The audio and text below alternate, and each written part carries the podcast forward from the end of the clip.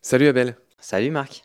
Ravi de te retrouver pour ce dernier épisode. Donc je rappelle que tu es le fondateur de SOS Petite Bête. Tu as bien insisté sur cette apostrophe, il n'y a pas de E. L'apostrophe me tient à cœur. Voilà, Asso que tu as créé euh, il y a trois ans, c'était en quelle année? C'était en 2018, ouais. En mars 2018, l'association est née. Petite Bête, donc qui est une junior association, et on espère que tu feras des émules. Euh, c'est d'ailleurs le cas, on pourrait peut-être commencer cet épisode en disant ça. Euh, tu as fait des émules, c'est-à-dire qu'il y a des jeunes qui t'ont croisé à telle ou telle occasion et qui ont eux aussi créé une asso de protection de reptiles ou autre chose. Oui, effectivement, il y a, y a beaucoup euh, d'autres associations qui sont nées après la mienne, notamment euh, sur les reptiles, hein, parce que c'est euh, un milieu où il y a très peu d'associations. Et je pense par exemple à Zone Dolly, qui, est un, qui est un ami à nous, du coup, qui avant de créer son association, passé à SOS Pilette pour voir comment on faisait. Et après, il a fait la même chose à Rennes, lui, pour récupérer aussi des reptiles, parce qu'effectivement, il y a un réel besoin de récupérer des reptiles. J'ai pas très bien compris le nom. Zone Dolly Zane Dolly. C'est le nom de la personne ou de l'asso C'est le nom de l'association euh, qui, est, qui est à Rennes, qui récupère des reptiles un peu comme nous. Et ça veut dire quoi, Zane Dolly euh, Ça, j'en sais rien. C'est. Euh... D'accord, c'est Faudra lui demander. C'est pas grave. C'est un nom d'espèce. Un nom d'espèce, dit Xavier, qui est omniprésent dans cette émission, mais qui est retourné à 3 mètres du micro, donc on n'entend pas. On va en venir à une autre partie importante de ce que vous faites, dont on n'a pas parlé jusqu'à présent, c'est que vous faites des sorties nature. Donc, euh, euh, question simple et claire, vous allez où Pour voir quoi? Comment? Alors, nos membres, on aime bien leur euh, proposer un tas d'activités différentes. Donc effectivement, il y a s'occuper des animaux à l'association, mais on fait aussi plein d'autres sorties. Et par exemple, on va faire des sorties nature. on en a fait une avec Françoise Cercolet, par exemple, dont on parlait ah bah. tout à l'heure. Ah, c'est drôle. Ah bah et donc, on allait avec elle voir euh, c'était à la Ferté-Alais, un très bon spot à vipères pour ceux qui sont intéressés. On est allé voir euh, des vipères, des couleuvres euh, à l'état naturel pour voir comment ils vivent en France, nos, serpents français. Et puis sinon, on fait plein d'autres sorties, on fait des clean walk, donc des journées de ramassage de déchets dans la nature pour ramasser plein de déchets sur une zone de biodiversité.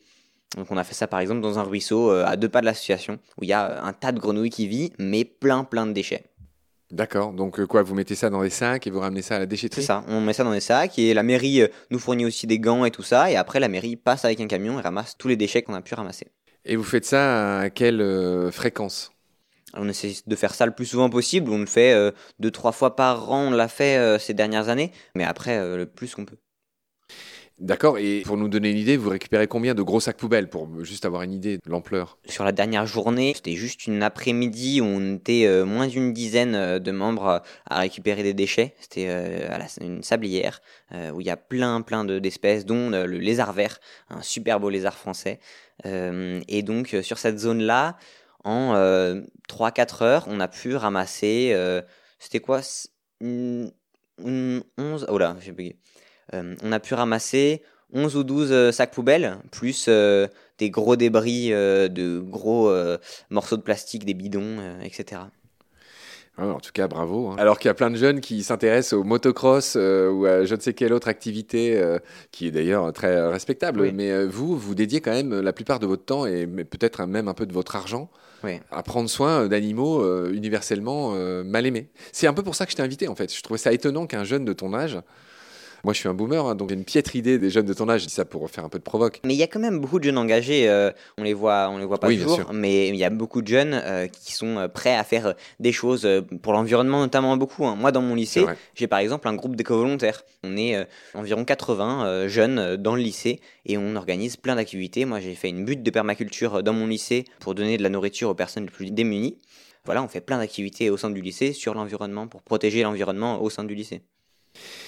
Alors justement, pour moi, vous êtes quand même des oiseaux rares. C'est pas commun que des jeunes de ton âge, tu vois, passent autant de temps à faire des trucs aussi peu ragoûtants que de nettoyer des ruisseaux euh, dans la vase, que sais-je, et à s'occuper de serpents euh, pour les sauver, en fait. Je voudrais savoir euh, où tu puises un peu tes idées ou ta motivation.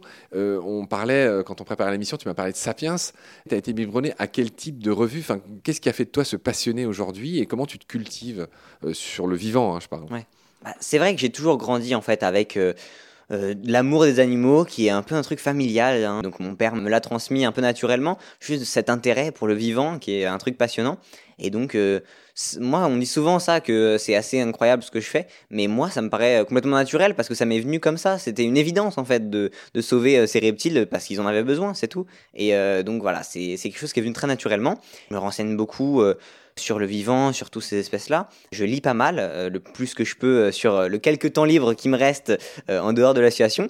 Mais par exemple, effectivement, j'ai lu Sapiens. Il y a un super beau livre, deux super beaux livres, c'est Sagesse animale et Harmonie de Norin Chai, le vétérinaire de la ménagerie du Jardin des Plantes à Paris qui a fait euh, deux super beaux livres euh, qui mêlent euh, philosophie et le monde animal et donc voilà comment vivre avec le monde animal, comment s'inspirer de la sagesse animale pour nos propres vies et comment bien vivre en harmonie avec le vivant en fait.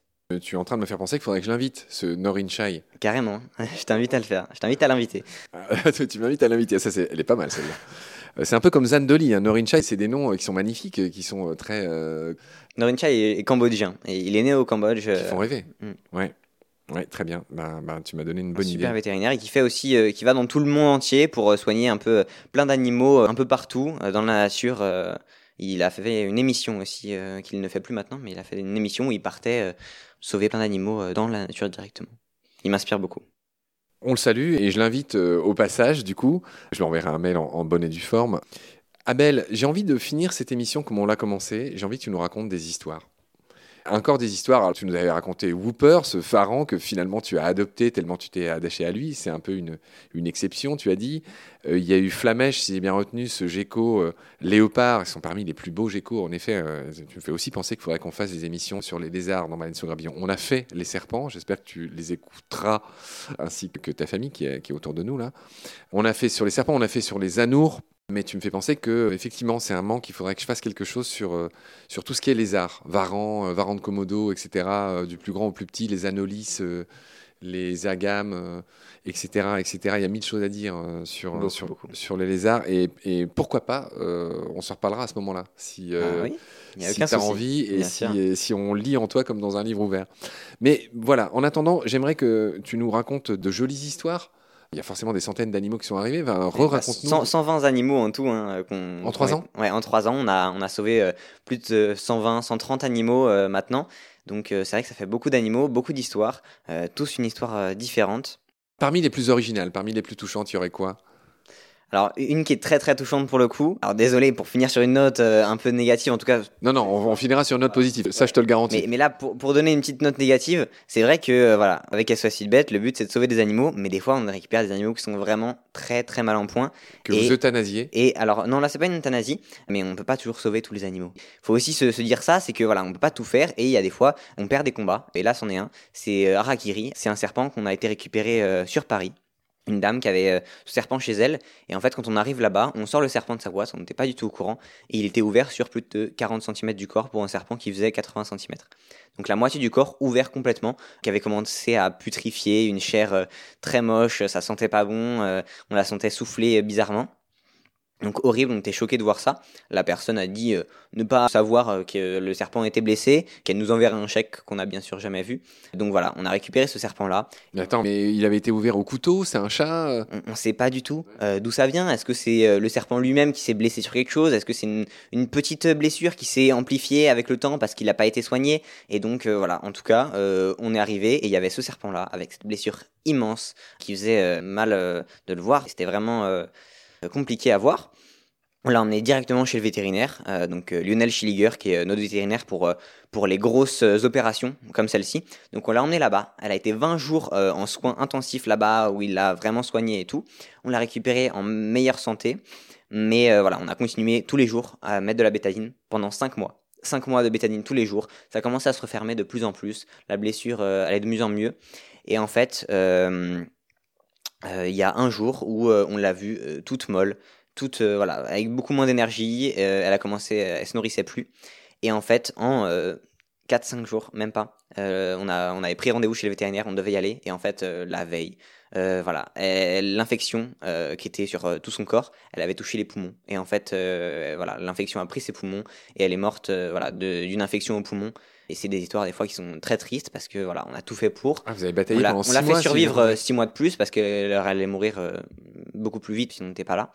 Mais voilà, euh, après 5 mois de bataille, euh, bah, on a perdu la bataille pour cette fois. On a gagné plein d'autres, hein, euh, comme Flamèche, comme Whooper, euh, comme de nombreux autres euh, qui sont maintenant dans des familles. Mais il y en a qu'on perd parfois. euh, voilà. Tu as dit que vous aviez recueilli 120, enfin vous aviez sauvé 120 animaux. Est-ce que tu sais, comme dans tous les centres de soins, le chiffre qu'on leur demande souvent, c'est quel est le taux de réussite? C'est-à-dire sur 100 animaux qui en arrivent, il y en a combien qui survivent? Et je te pose la même question. On n'a vraiment pas beaucoup de morts, mais c'est souvent des animaux qui arrivent très blessés et, euh, et qui meurent malheureusement. On a eu 3-4 des morts euh, à l'association, mais oui, ça se compte C'est très faible. main, hein. C'est très très faible. On, on essaye, on fait le maximum et donc euh, la plupart du temps, ouais, on arrive à, à les sauver. Non, parce que je sais pas si tu es au courant, mais le taux moyen pour un centre de soins, j'espère ne pas dire de bêtises, c'est Manon Tissidre qui me l'a confié, qui est la coordinatrice du réseau de centres de soins à la faune sauvage. Enfin bref, elle m'a dit qu'en général, c'est plutôt du 50%. Et Oui, c'est pas de la faute, euh, c'est pas du tout de la faute des centres. C'est-à-dire que Mm. la plupart des animaux, ils arrivent, sont tellement mal en point que ben, ils- souvent, ils meurent même euh, avant même d'arriver aux soins, enfin au centre de soins euh, parfois. Absolument. Alors, je ne te laisserai pas repartir sans que tu m'aies raconté une nouvelle histoire. Ah bah, je vois qu'il y a May qui fait des grands signes. Ah oui, c'est très étonnant ce signe. c'est quoi C'est un lézard à collerette? Ah, sur les axolotes. Ah oui, tu as mimé. Ça y est, j'ai compris. Tu as mimé les axos. Ah oui, Oui. euh, en plus, euh, surnom. Les axos. Alors, les axolotes. Alors, pour finir euh, sur une note un peu plus joyeuse, on va parler de Voyeuse. joyeux, joyeuse, Ah, pardon. pour, pour finir sur une note un peu plus joyeuse, euh, on va parler un peu des axolotes. Donc c'est un, une salamandre aquatique qui euh, peut vivre toute sa vie euh, à l'état larvaire, qui peut se reproduire euh, sans passer à l'âge adulte. On en avait parlé avec Patrick Beau, figure-toi, dans Baleine sous gravillon. On avait parlé des animaux extraordinaires. Mm. Et tu Et sais que c'est le, fondateur de la chaîne YouTube Axolot, Patrick Ah Beau. oui, d'accord. Et des BD Axolot, que te- je vois que Xavier fait oui de la tête, et il est, il est- il est hyper connu, Patrick. On le salue au passage. Pardon, je t'ai interrompu. Donc, euh, Axolot et. Bah, axolote, c'est vraiment une espèce euh, incroyable, hein, qui est capable de se régénérer, euh, voilà, il- des facultés super impressionnantes. Et ça, euh, qui est capable de se régénérer. Alors, je vais un peu compléter ce que tu dis. Qui est capable de. Alors, il y a beaucoup d'animaux qui sont Oui. capables de régénérer, mais eux, ils sont capables de régénérer un œil ou une partie de leur cerveau. Ouais. Et ça, c'est assez rare. C'est En effet. extrêmement rare et c'est incroyable. C'est vrai que, par exemple, les lézards euh, peuvent faire repousser leur queue. hein. On a beaucoup qui ont, des queues de repousse. On appelle ça l'autotomie. Mais c'est vrai que les axolotes, c'est euh, c'est encore plus impressionnant poussé, parce que voilà. c'est vraiment enfin, quasiment tout leur corps et voilà, même certaines parties du cerveau. C'est assez incroyable. Et donc ça, on en a plusieurs. Et mon frère, ici présent, du coup, Maë, en a adopté deux petits. Donc voilà, c'est les autres aussi qui resteront euh, à la maison et qui partiront pas. Cher Abel, on a envie d'appeler Maë à la barre. Est-ce que tu veux bien venir, Maë C'est c'est un peu dommage. Tu t'es déplacé jusqu'ici. Tu vas nous dire un petit mot. Vas-y, tourne le micro vers lui. Alors, Maë, ravi de t'accueillir au micro. Donc, euh, c'est quoi cette histoire d'Axolot? Parce qu'apparemment, Abel euh, ne le raconte pas assez bien. Il y a quelques mois de ça, il y a quatre axolotes qui sont venus à l'association. Ils sont venus en métro? Non, mais quatre axolotes qui ont été euh, bah, du coup euh, abandonnés à l'association. Et il faut savoir que moi, je voulais des axolotes depuis très longtemps et mon père me disait tout le temps, t'inquiète pas, dès qu'on en aura à l'association, tu les adopteras. Et du coup, et bah, quand ils sont arrivés, j'étais super content et donc j'ai décidé d'en adopter deux. Donc il y en a un qui est noir et un qui est blanc.